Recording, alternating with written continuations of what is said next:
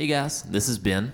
And I'm Karen. All you do is read about crime, If you have serial killer posters in your bedroom, and if you're hiding newspaper article clippings under your bed, looking at you, Karen, don't be concerned, guys. We share your compulsion. you can join us at crimeandcompulsion.com. Or wherever you get your podcasts. See ya. If your dreams don't scare you, they are too small. Richard Branson.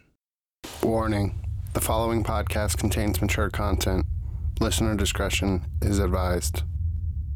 Hello, and welcome to the jury room, where we dissect some of the most heinous, some of the most unthinkable, and some of the most monstrous crimes to ever scar the earth.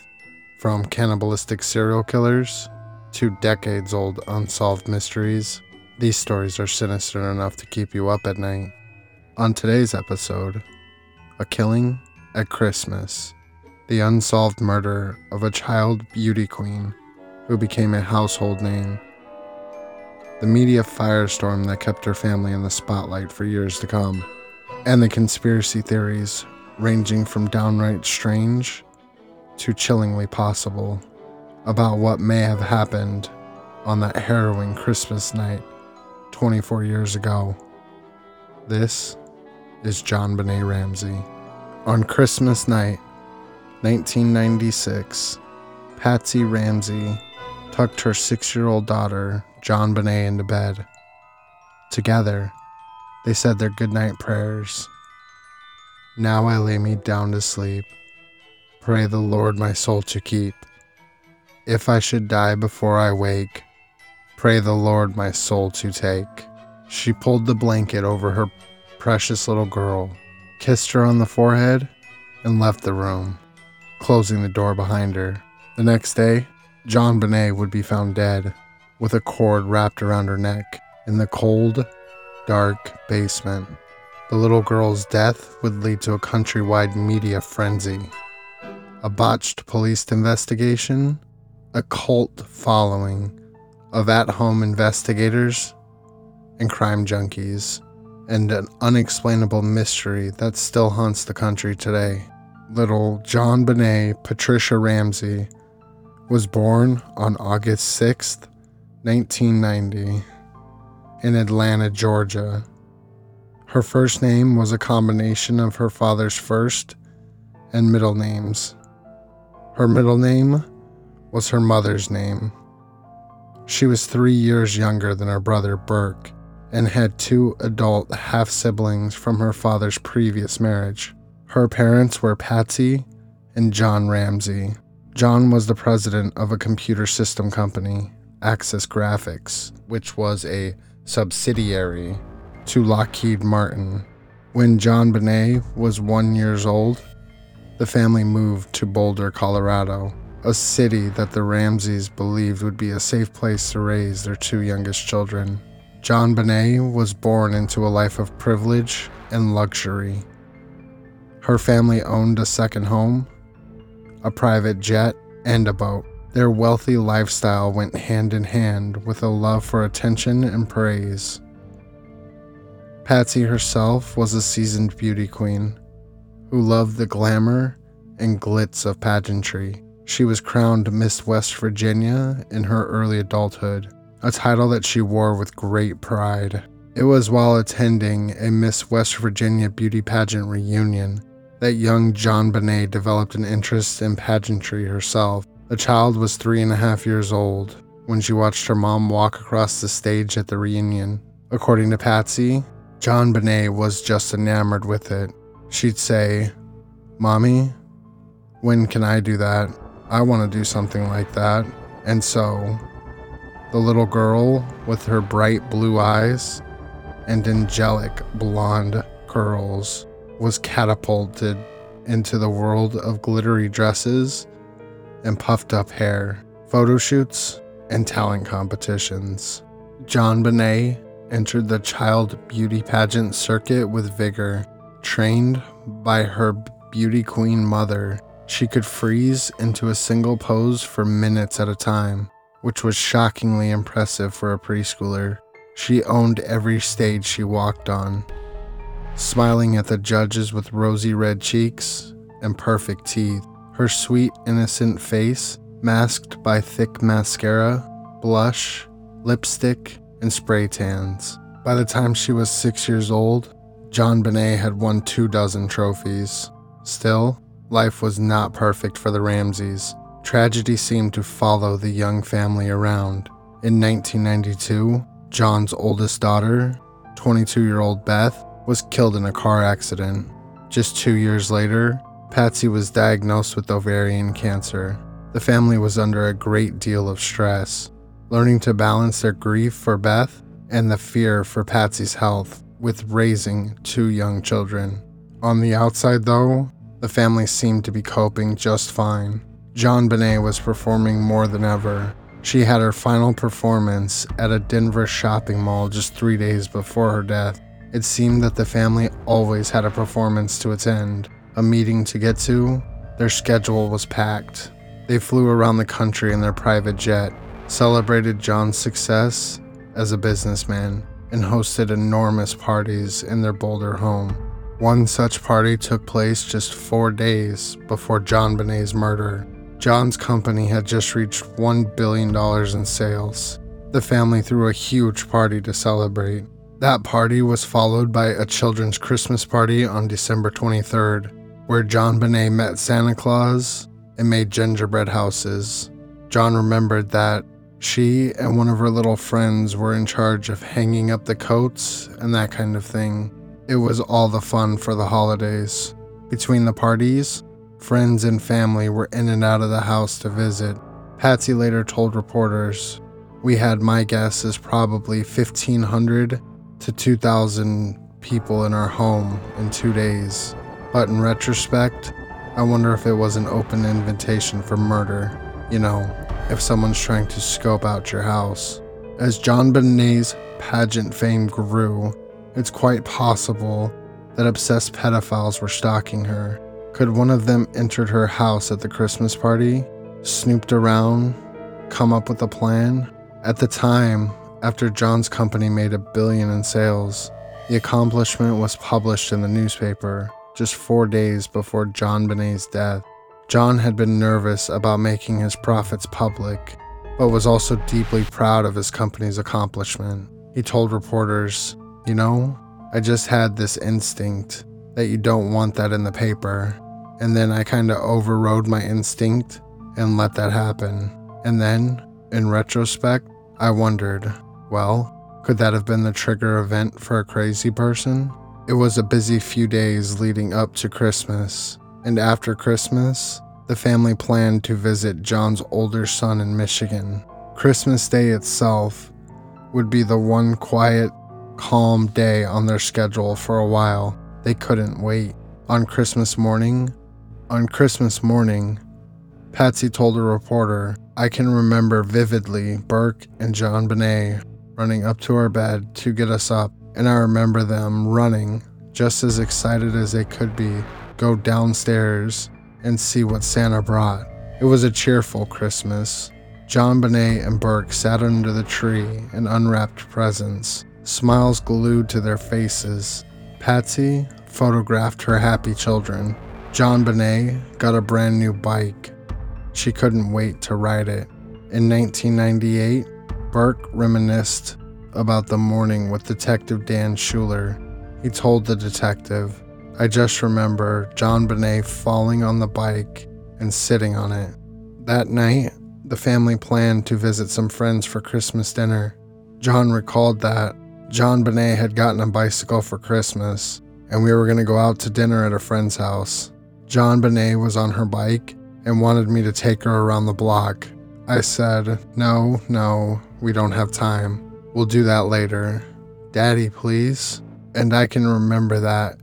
And that kind of hurts because we didn't do that. Instead, the family headed to the dinner. They were there until about 9 p.m. When they headed back home, needing to get to bed early to be well rested for their flight to Michigan the next morning, Patsy remembered. By the time we got home, JonBenét had fallen asleep in the back seat. John carried his daughter from the car to her bedroom. He recalled, I would take her shoes off and Patsy would come in and get her ready for bed. Patsy and JonBenét said their prayers. She tucked her daughter in. In the meantime, John was downstairs with Burke. According to John, Burke was downstairs trying to put together a model of something he had gotten for Christmas, and I couldn't get him to bed because we were going to get up early the next morning and leave to go to Michigan. So I helped him put it together so I could get him into bed. So he went to bed, and Patsy and I went to bed. The house was quiet, blanketed in sleep. Then, at 2 a.m., a neighbor heard a scream coming from the basement. No one in the house seemed to hear it. On December 26th, 1996, Patsy Ramsey woke up early to get ready for the 7 a.m. flight to Michigan. At 5:30 a.m., she headed to the laundry room to get some clothes from the dryer. Patsy told a reporter that I was fussing around the laundry room with some clothes.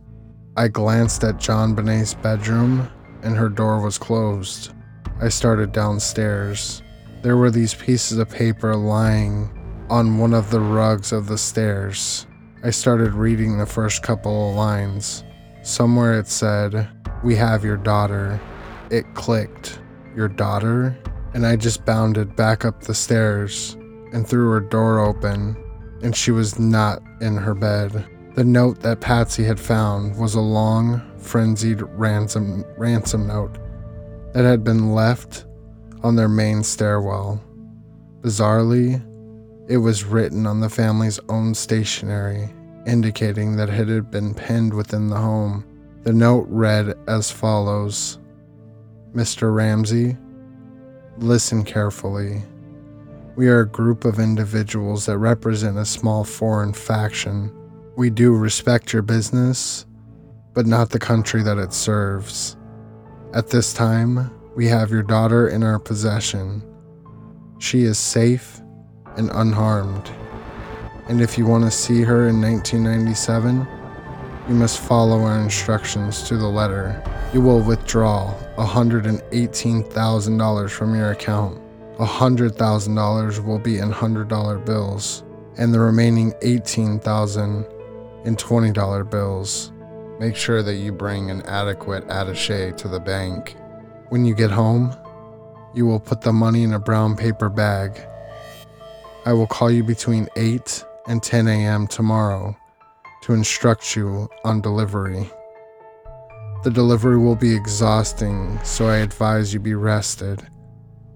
If we monitor you getting the money early, we might call you early to arrange an earlier delivery of the money, and hence an earlier delivery pickup of your daughter. Any deviation of my instructions will result in the immediate execution of your daughter. You will also be n- denied her remains for proper burial. The two gentlemen watching over your daughter do not particularly like you, so I advise you not to provoke them.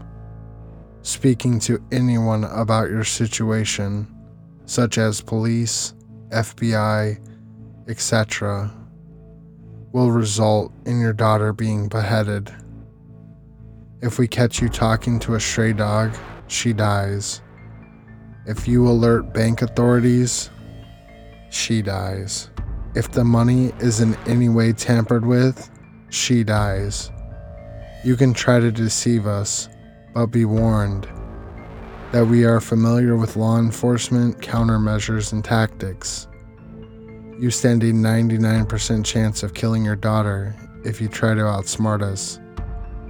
Follow our instructions, and you stand a 100% chance of getting her back.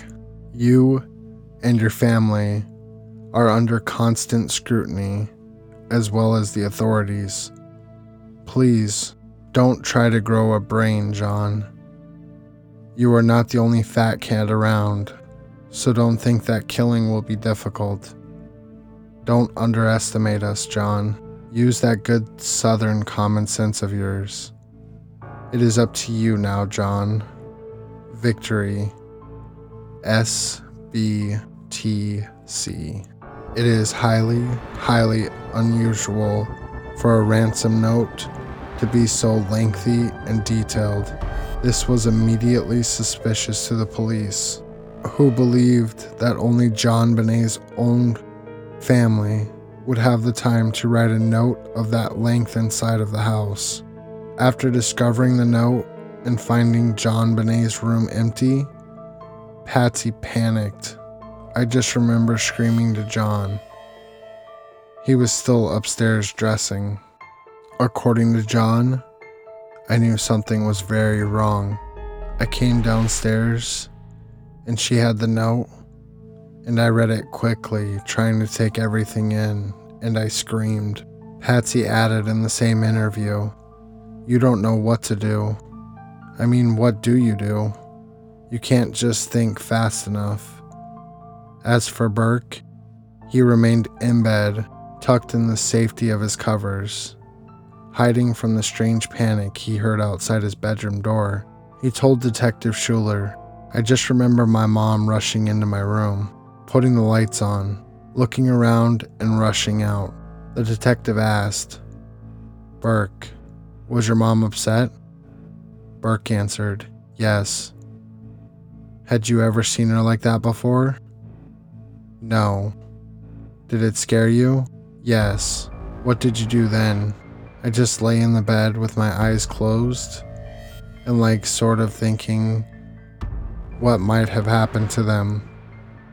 Did you hear your mom and dad talk? I just heard mom going psycho. Going psycho? Did you go down and see what's going on? No, I just stayed in bed. In the meantime, Patsy called the police. John explained that we had no choice. I mean, I would have gone mad sitting there hoping someone would call. Patsy sounds panicked and horrified in the police call. 911 emergency. Police. What's going on? 5515th Street. What's going on there, ma'am? We have a kidnapping. Hurry, please. Explain to me what's going on, okay? There, we have a, there's a note left and our daughter's gone. A note was left and your daughter is Yes. gone? How old is your daughter? Six years old. She's gone. Six years old. How long ago was it? I don't know. I just found the note. And my daughter's Does it say who took her? What? Does it say who took her? I don't know. It's, there's, a, there's a ransom note here. It's a ransom note? It says SBTC. Victory. Please. Okay, what's your name? Are you Patsy Ramsey, I'm the mother. Oh my God. Please. I'm, okay, I'm sending an officer over, okay? Please. Do you know how long she's been gone? No. I don't. Please, we just got out. Is she right here? Oh my God, please. Okay, well, There's somebody. I am, honey. Please. Take a deep breath, Please, okay? hurry, hurry, hurry. Patsy, Patsy, Patsy, Patsy.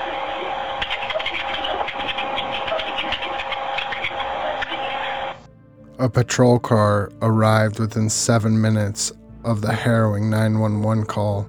The police noticed immediately that there were no fresh footprints in the snow and that there were no signs of forced entry. They began to suspect the parents right away. According to Linda, the investigator who arrived on the scene that morning, John Ramsey seemed cordial. Patsy, on the other hand, was hysterical. Still, police wondered if she might have been faking it. They told reporters that she had covered her face with her hands to cry.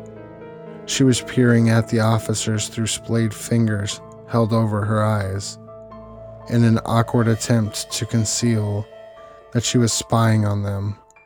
Further, the couple made no attempt to console each other. The police tapped the family's phone and John left to get the ransom. By 7:30, he had the money, and Burke was taken to a friend's house. John, in the meantime, was acting unusually calm for a father in his nightmarish position. He told reporters, one of the emotions I guess I was going through in my mind was think, okay, what can we do?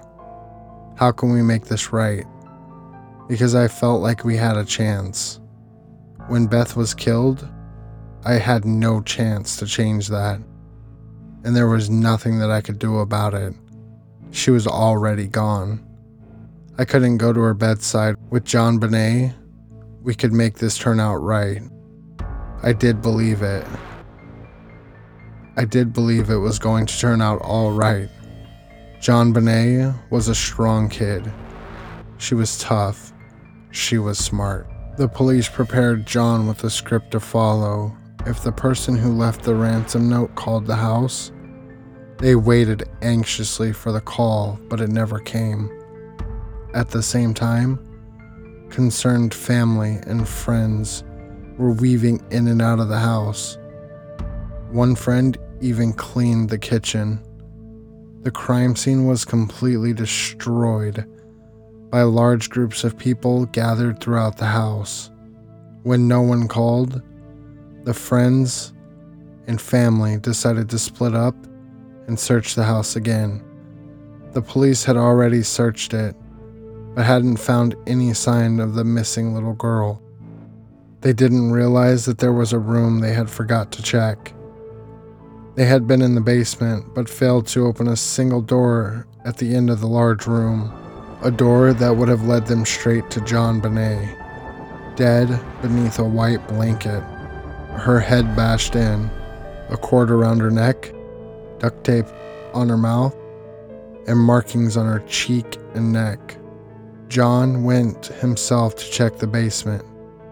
He recalled that as I was going through the basement, I opened a door to a room, and I just knew immediately that I had found her because there was a white blanket and her eyes were closed. I figured the worst, but yet I found her, even though there's this rush of, thank God I found her, she's safe again. I was fearful that she wasn't okay. Panic took over, and I just couldn't say anything. I screamed to try to attract attention and carried her upstairs. Patsy heard his scream from upstairs. She knew immediately that the worst had happened. John carried the little girl's body up the basement steps instead of leaving it at the scene of the crime. The house was filled with police, investigators, friends, and family. Watched him as he marched up the stairs with his daughter's body dangling limp in his arms.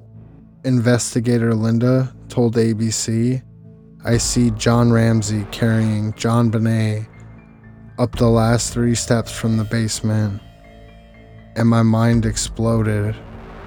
And everything I had noted that morning that stuck out instantly made sense. As we looked at each other, I remember tucking my gun right next to me and consciously counting out the, the 18 bullets. The reporter inquired, You were afraid because you thought the killer was still in the house?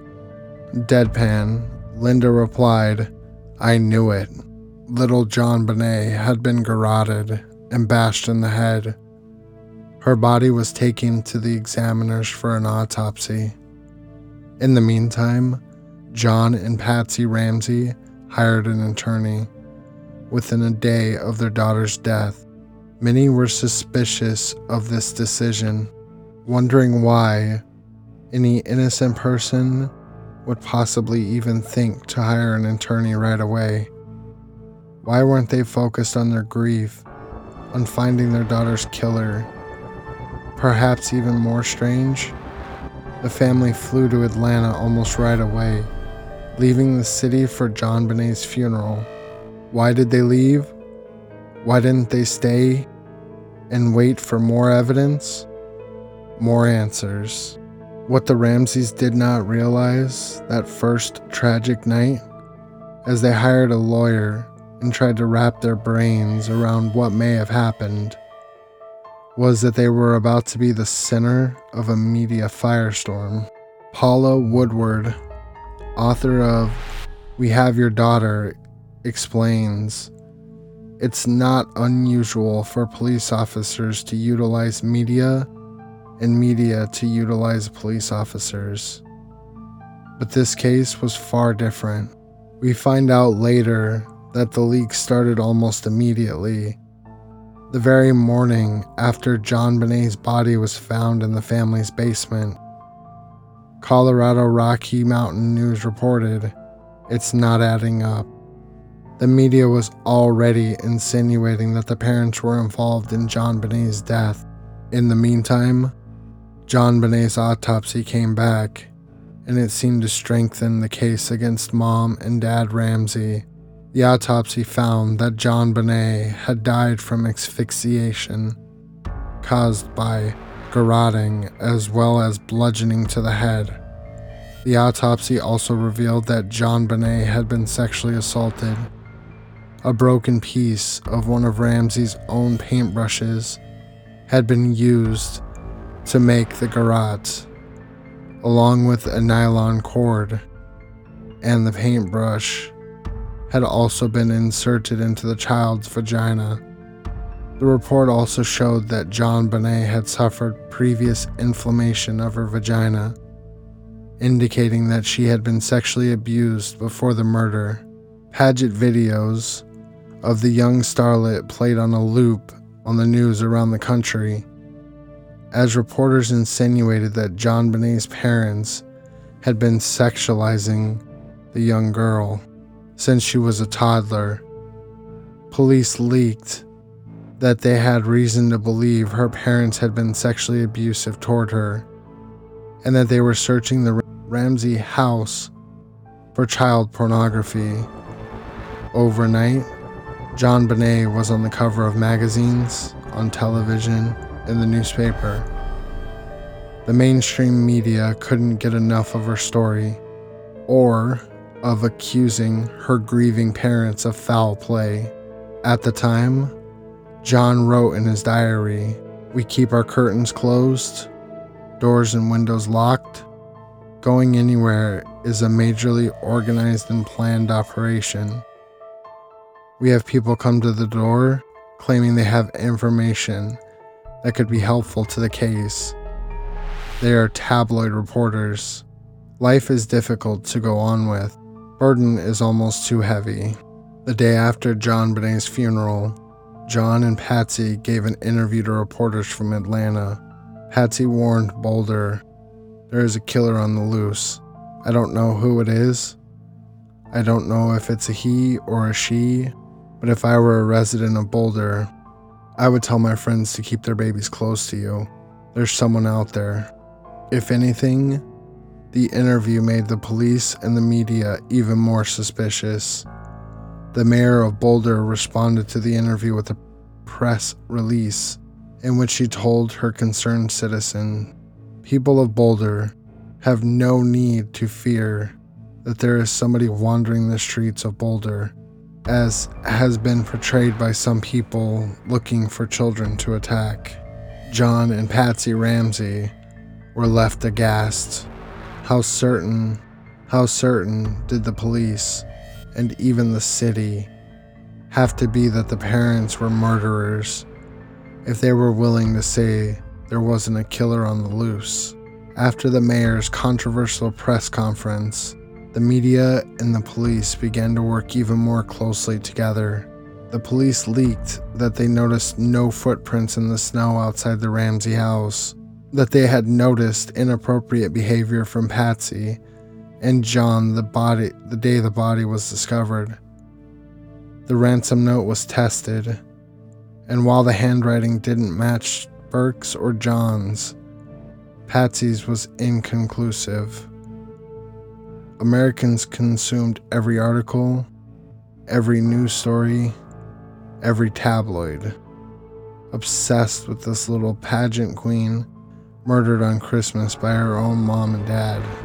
DA Alex Hunter told reporters, I want to say something to the person or persons who took this baby from us. The list of suspects narrow. Soon, there will be no one on this list but you. They acted as though they had already solved the case, even though they had no evidence to go off of. It turned out that their leaks were not even true. There was no pornography found in the house. There wasn't even snow in the yard at all. There was no way for footprints to be made in the first place. According to Paula Woodward, the leaks were found out later, but didn't know then they were wrong. I don't know what the rationale was, but one might suspect that it was to get one or the other to turn against each other. The police were desperate to prove that the parents did it, but they were having a hard time finding any proof. The duct tape found on JonBenét's mouth matched no duct tape found in the house. There was no nylon cord to match the one tied around her neck. There was no murder weapon. The only possible murder weapon in that area of the house was a baseball bat, which they tested and found nothing of concern. The paintbrush belonged to Patsy, yes, but it was also kept in a box of paintbrushes in the very room that JonBenét was murdered. So chances are the culprit had just grabbed it and used it on a whim. Stuck at a standstill, Boulder hired Colorado Springs hero detective Lou Smith to help with the case. Smith had investigated over 200 murder cases and solved 90% of them. He was the real deal. When Smith drove from Colorado Springs to Boulder to work on the case, he thought he would be in and out. In an interview in 2001, Smith told reporters, It seemed as though the parents were probably involved in it. And from what I had seen in the papers and heard on the television, there had been snow all around the house. The ransom note was supposedly inside the house. I thought this would be a fairly easy case. I thought it would be a slam dunk. I remember joking with my daughter and saying, you know, if someone did come into the house, it must have been Santa Claus coming down the chimney. When Smith arrived on the scene, however, he was shocked at what he found. It wasn't going to be an easy case. After all, Smith sorted through the crime scene photos, and right away he noticed something was wrong. First of all, it was very clear in every photo that friends and family in and out of the house that day had tampered with the crime scene. Evidence would be hard to obtain. Further, and most shockingly, one picture showed a wide open window in the basement, right near where JonBenét's body was found. There was even a dark mark on the wall leading from the open window to the floor, as if shoes or jeans had scuffed it. Smith told reporters, When I first seen that photograph, I thought, uh oh, looks like someone could have gotten in there. Right away, the Boulder police, who were determined to prove that the parents were responsible, fought this new evidence. They explained that the only way into that window was through a grate in the ground in the side yard, and that only a midget could fit through the gate. Smith, in turn, went to the crime scene himself to prove that theory wrong. He brought a camera crew with him before he began. He told the camera, Well, I'm not a midget, and I'll show you how it's done. Hi, I'm Jules from Riddle Me That True Crime. I have a PhD in transpersonal counseling and am obsessed with all things crime and psychology. I focus on unsolved cases. I typically cover one case over a month, like I recently did with the case of Robert Wone. I had a microbiologist and forensics expert, as well as a criminologist, analyze the evidence, and they came to very different conclusions. One believed Robert was murdered by one or all three of the men present in the home, and the other believed it was an outside intruder. 2020 has been a strange year. If you're looking for a deep dive into some of your favorite unsolved cases with the assistance of experts, then look no further. Check out Riddle Me That True Crime wherever you listen to your podcasts. Welcome back to another episode of the Jury Room Podcast. I appreciate you guys coming along on this journey with me. Uh, I hope you're enjoying the episodes thus far.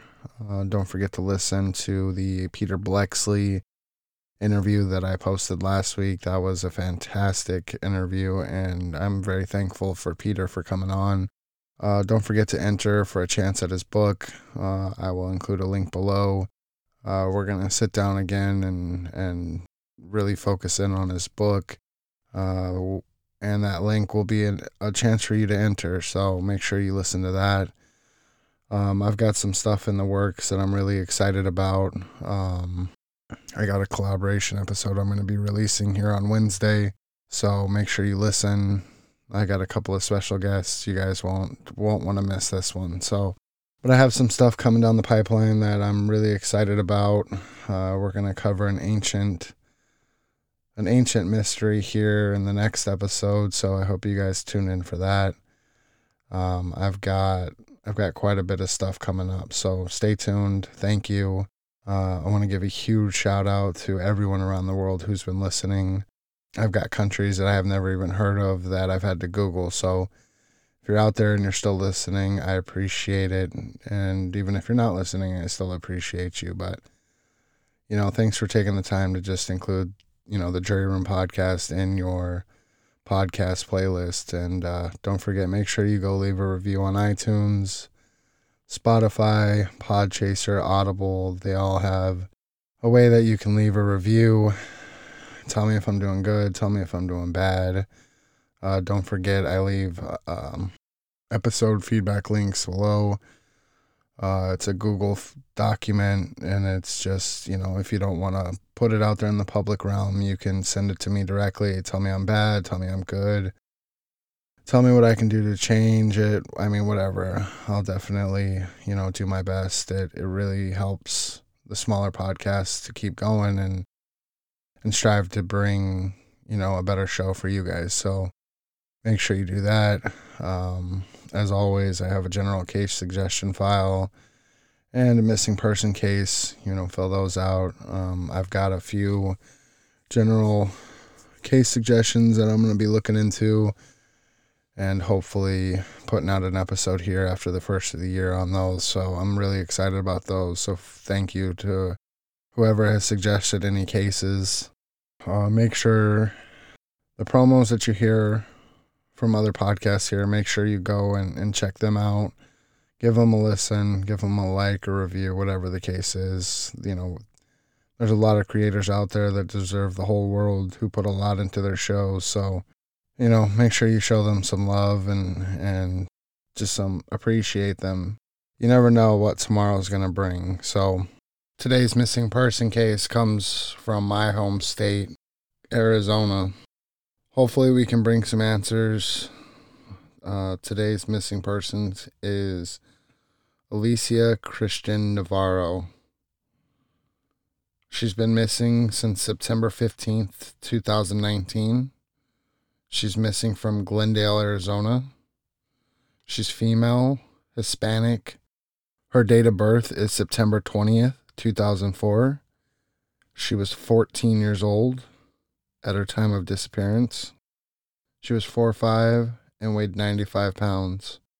She was wearing a white sweatshirt, a white washed denim overall skirt, and black and white van sneakers. She was diagnosed with autism at the age of 12. She had severe anxiety and was receiving therapy at her time of disappearance. She needs medication, which she doesn't have with her. Her distinguishing characteristics she's a Hispanic female, brown hair, brown eyes. Elisa has braces on her teeth and a scar on her left knuckle. Because of her short stature, she looks much younger than her age. Alicia was last seen in Glendale, Arizona on September 15th, 2019 at 1 a.m. She came downstairs for a glass of water and asked her mother why she was still awake. Her mother didn't think too much of this and went to sleep. When her mother woke up at 7 a.m., the back door was open. Chairs were placed against a brick wall in the backyard, and there were shoe prints matching Elisa's sne- sneakers. It appeared she had used the chairs to climb over the wall. Sometime during the night, Alicia had left her home in the vicinity of 45th Avenue and Rose Lane on foot. She took a small black backpack, her silver iPhone 6 cell, cell phone, and her silver Apple Mac computer, but didn't take the chargers. She left behind the laptop she used for school and the desktop computer she used for games. Her mother believes that she left to meet someone she'd been talking to online. She left a note saying, I ran away. I will be back, I swear. I'm sorry, Alicia. She never returned and has never been heard from again. The police stated that Alicia is very tech savvy and took her phone and computer in an attempt to make it harder to find her. Prior to her disappearance, she hadn't been fighting with her family or indicated that she was unhappy. Alicia, Alicia was a student at Bourgade Catholic High School at the time of her disappearance. According to her mother, due to her autism, Alicia liked strict routine with no deviations from her schedule and didn't like to go out in public. She was prone to emotional meltdowns and needed help with socializing. Her mother believes she never intended to be gone this long and is being held against her will. Her case remains unsolved. If you have any information, please reach out to the Glendale Police Department at 623 930 3000. That's 623 930 3000. If you guys have any information on Alicia Navarro's case, please, please reach out to the police department. Hopefully, we can bring some answers to her family. I only have a couple of stories for you guys today, so I figured I'd do a follow up that I found, and I'm super. Uh, I mean, it's a fucked up situation, but uh, the headline reads Tyson fires managers following allegations of COVID 19 betting pool. Good. Thank God. They 100% got what they deserved. There is no reason that they should be betting on human lives. It's fucked up. And it's fucked up that they're voting on this or betting on this disease. So I feel like they got what they deserved. Probably a little bit more, but I mean, the reality of it is karma's going to smack them in the fucking face because that's how karma works. Now, I don't know about you guys, but I was a huge Friday fan when I was growing up. You ain't got a job, you ain't got shit to do. Uh, so this next headline's a little sad. Um, actor Tiny Thomas Tiny Lister Jr., Friday actor, dead at 62 after apparently experiencing COVID 19 symptoms. So that's sad. Um, I know I was just watching Little Nicky the other day, and he's hilarious in that. And so, yep, poor guy. So rest in peace to, to Debo or whatever character you've known him as. he will definitely be missed.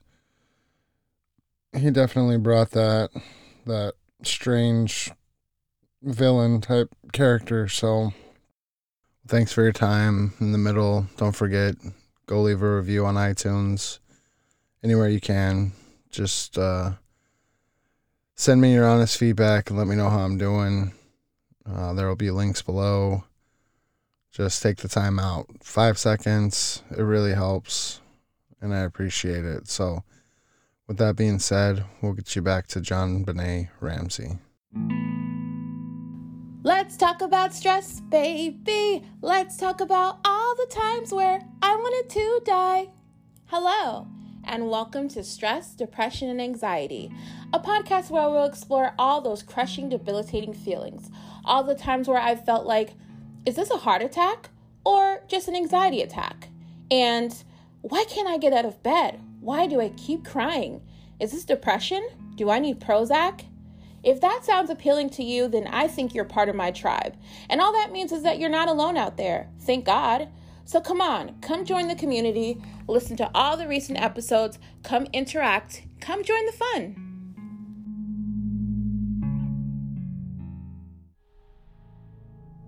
With quite a bit of ease, he opened the grate, slipped beneath it, and slid through the open window. He had a camera tape the whole thing. Once in the basement, he addressed the camera. It really wasn't that difficult coming in that window. After carefully examining photos taken of the grate on the original day of the investigation, Smith found that debris had been gathered, which proved that the grate had been moved recently. Further, the ground beneath the grate was clearly disturbed. Still, the police argued that there was an intact spider web on the grate, which proved it could not possibly have been lifted. Smith still stuck to his theory. Another cause of alarm for Smith was a series of marks found on JonBenét's neck and face. The distance apart between the marks showed that the marks were consistent with a stun gun wound.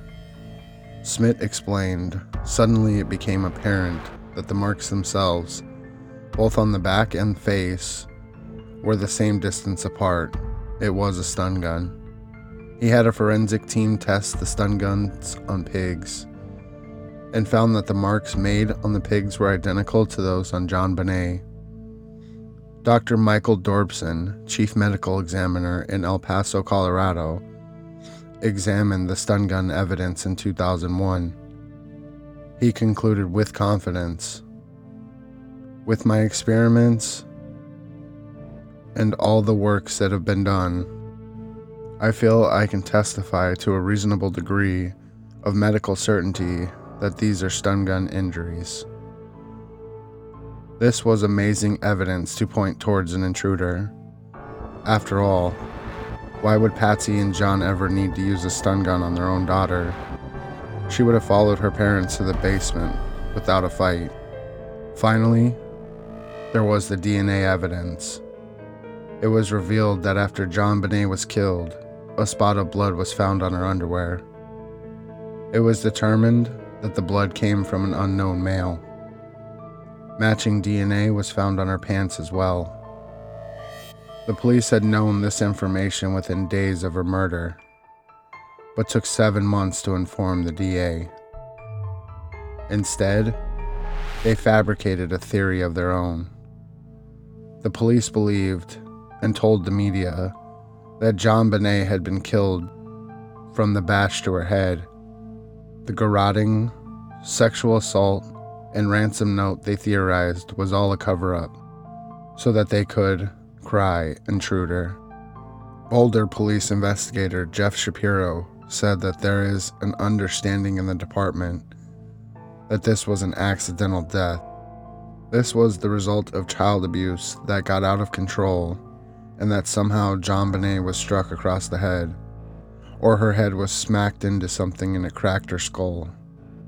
And the sexual assault and asphyxiation was part of a cover up to make it look like the intruder had broken in and killed JonBenét. They thought that maybe Patsy hit her daughter in the head because she wet the bed. They told the press that the most likely scenario is that JonBenét went to her parents' bed, wet and weeping. Her frazzled mom completely lost it and battered her. That's where the attack began. When asked to explain the DNA found on her underwear, the police agreed that it was probably left from the manufacturer, but couldn't explain why it was on her pants and underwear, which were not made by the same company. Smith could not disagree more. He responded to this claim by stating, There's very strong evidence that JonBenét was killed in this part of the basement, he explained contradicting the theory that she was killed in her parents' bedroom. He continues.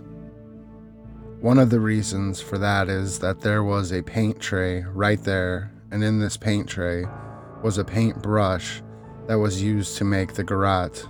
The bristle portion was still in the tray. Right next to the paint tray is a very small sliver of wood that came off the broken brush. The garrote was made from the middle portion of the paintbrush, the handle. Her hair was actually entwined right in the wrappings of the garrote as the killer made it on the back of her neck. He made a noose on the other end of the garrote. Then, this noose was pulled very tightly against the neck of JonBenét, almost like a control device. Almost like you were controlling a pet or a dog. The killer has a fantasy in his mind with what he wants to do with this garrote. This is not a simple little blow to the head followed by a massive staging. This is brutal first degree murder. You can see the amount of force that was exerted on the garrote. To further prove Smith's point, there were little moon shaped markings found right above and below the cord on the front of JonBenét's neck. There was fingernail markings indicating that JonBenét was alive and fighting for her life, trying to pull the garrote from her neck while she was being strangled. She could not have died from the head blow first. The Boulder police were not thrilled with Smith's findings. They made attempts to keep evidence from Smith. The DA's office, who had hired Smith and believed his findings to be true, attempted to take over the investigation completely. In response, Mayor Roy Rumor accused the DA's office of protecting the Ramseys and asserted that their refusal to charge them with murder of their daughter was biased. A new special prosecutor was appointed, and all detectives and investigators were removed. It was decided that the police would find a way to charge the Ramseys. Smith himself was not removed by the new prosecutor, but he resigned anyways, lamenting that I could not, in good conscience, be part of the prosecution of an innocent person. A grand jury was established and voted to indict the parents. The case appeared to be over. That is, until DA Alex Hunter shocked everyone. In spite of the grand jury's decision, Alex Hunter did not go through with prosecuting them, feeling there was not enough evidence to do so in good conscience. In 2000, four years after JonBenét's murder, Mary Lacy became the new district attorney. She rehired Lou Smith, but could only afford his services one day a week. Smith convinced Mary to test the DNA found on JonBenét's underwear again, using the latest technology that was not around when she had been murdered. That testing had led to Patsy and John's official exoneration in 2008. Unfortunately, Patsy died of ovarian cancer in 2006 and never got to see her name cleared. Around the time of Smith's rehiring, the media started circulating another theory that Burke had killed his sister. That Burke had hit his sister in the head out of jealousy for the fame and attention the pageant life had granted her, and that the parents staged everything else to protect him. This is an unlikely theory, although it's still believed by many today. Here is the official transcript from Burke's interview with Detective Patterson an hour after JonBenét's body was found. Burke did not yet know his sister was dead. How about your sister? Does she ever argue with anybody? Um, sometimes me. Sometimes you? What would you fight with your sister about? About not wanting her to play video games. You don't like to share with her? I, cuz I don't like the music. It's like da da da da. Did you fight with your sister yesterday about video games? Um, no. Where do you and your sister go in the house? What parts of the house do you go to? Just all around the first floor and all around the second floor. The detective concluded that the day there was no reason whatsoever to suspect JonBenét's older brother. He explained, based on the interview I had with Burke, it appeared to me that he had no idea his sister was dead. He appeared to be very outgoing, very forward with me, and he appeared to be completely honest. I got no indication that he was holding anything back, that he had witnessed anything. It's hard to believe that he was just a really good liar, for a nine year old. When he found out a short while later that his sister died, he broke down into a shocked sob. There was no evidence to show that the scrawny little boy had anything to do with it. Still, the police had one more reason to believe the parents were worth being suspicious. The history of vaginal inflammation found during the autopsy didn't that prove she had suffered abuse before her death? Not necessarily. JonBenét had gone to the doctor months before her death with symptoms of vaginitis, which is a common ailment of young girls. According to JonBenét's pediatrician, Dr. Francisco, the time that I was her pediatrician, I saw absolutely no signs of sexual abuse. I had no suspicions of it. I always think about sexual abuse with any child, boy or girl, who comes through this practice because it is such a terribly destructive thing. And I think about it in each case, and if I see evidence, then I act on it. In JonBenét's case, I saw absolutely no evidence. Dr. Leon Kelly, the chief medical examiner who studied JonBenét's case extensively, and is an expert on physical evidence of child abuse, furthered this claim, explaining. The examiner finds no evidence of healing of prior injuries, no evidence of scarring, no evidence of other changes or findings which forensic pathologists look to indicate prior sexual abuse. Much has been made about a few lines of information on the autopsy report, where the pathologist describes some chronic inflammation. Some have extrapolated to me that, well, we've got chronic injury, therefore we have chronic sexual abuse. Well, that's not what those very few lines of text mean. Vaginitis, which is a very nonspecific term for inflammation, is very common in children and can be due to things as simple as irritation from soap or poor wiping. It's so common, it's essentially a normal finding. And to extrapolate someone else's guilt as far as inflicting sexual abuse, that's not based in science. One Boulder police officer, in response, said that she felt in her heart that sexual abuse had occurred within the family. The Boulder police finally sought court permission to permanently erase all of Smith's findings. Smith went to court and was able to keep his evidence. It seems that with the Boulder Police Department's adamant refusal to explore this case beyond the parents' guilt, it will likely never be solved. Criminologist Dr. Robert Winston explained that what you see across the US in high profile cases, there's such pressure on investigators to find that suspect, identify that suspect, when indeed they're just starting their investigation. And what happens is that someone of an authority position, when they discuss this case together, one of them comes up with the idea well, I think it was so and so that did it, even though the evidence doesn't point there. And then, boom, everyone kind of agrees with that authority position. And then they only look at evidence that points to the potential suspect and other evidence which clearly is important to this case is all of a sudden discarded. Lou Smith never stopped fighting that biased attitude towards the case.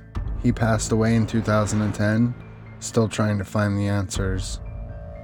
Smith's theory is that while the Ramseys were at the Christmas dinner, an intruder broke into the house, armed with his neat nylon cord, stun gun, and duct tape.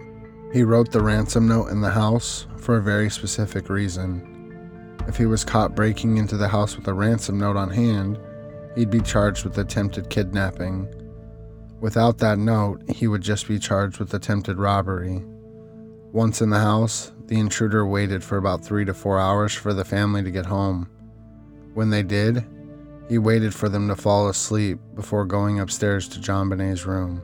Who he shoots with a stun gun?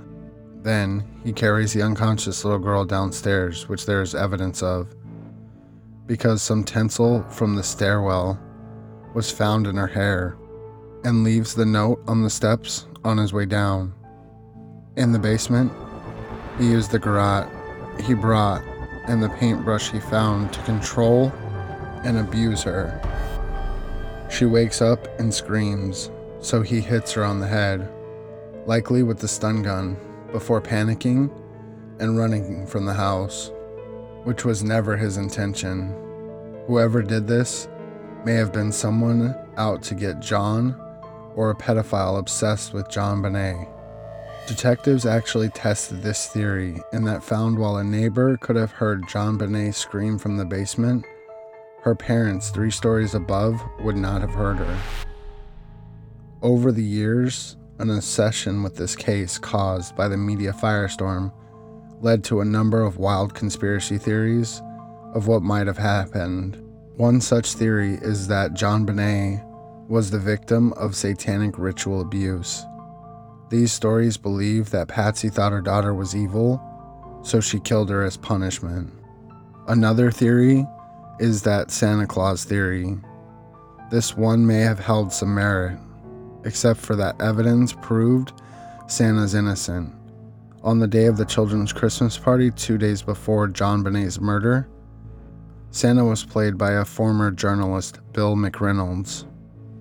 Supposedly, McReynolds handed JonBenét a card that day which read, You will receive a special gift after Christmas. Further, McReynolds' own daughter had been abducted 22 years to the day before JonBenét's death. His wife had even written a play about a girl who had been assaulted and murdered in her basement.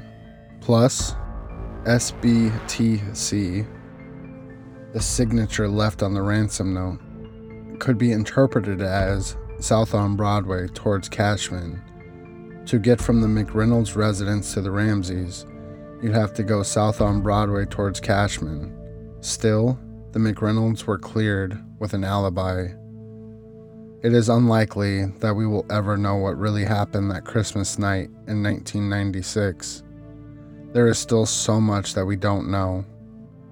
Lead jury investigator Michael Kane told reporters there remains dozens of secrets, absolutely dozens, and a lot of what the public thinks simply is not fact. Well, thank you for taking the time to listen to this whole episode. Uh, if you have, if you want to debate this case or, you know, give me your thoughts on it, I'd love to hear it. Um, I'm definitely torn. You know, one person I talked to about it definitely said it best. There's just so much and so many different angles that you literally could justify every single one of them. So I don't quite know how I feel. I mean, I definitely don't. I don't know. It's a hard case to be set in one way. So, but I'd love to hear your thoughts on this case and, you know, where you think, what you think happened that faithful night to, to little JonBenét. So, uh, you can get in touch with me. You know, let me know what you think. Thanks for listening. And remember, you never know what's lurking in the shadows, lingering around the corner, walking past your house at night. So watch out, stay safe, and keep listening. This has been the jury room.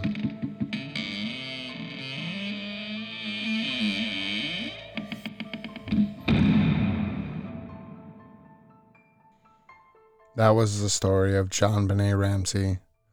Now join me in a moment of silence.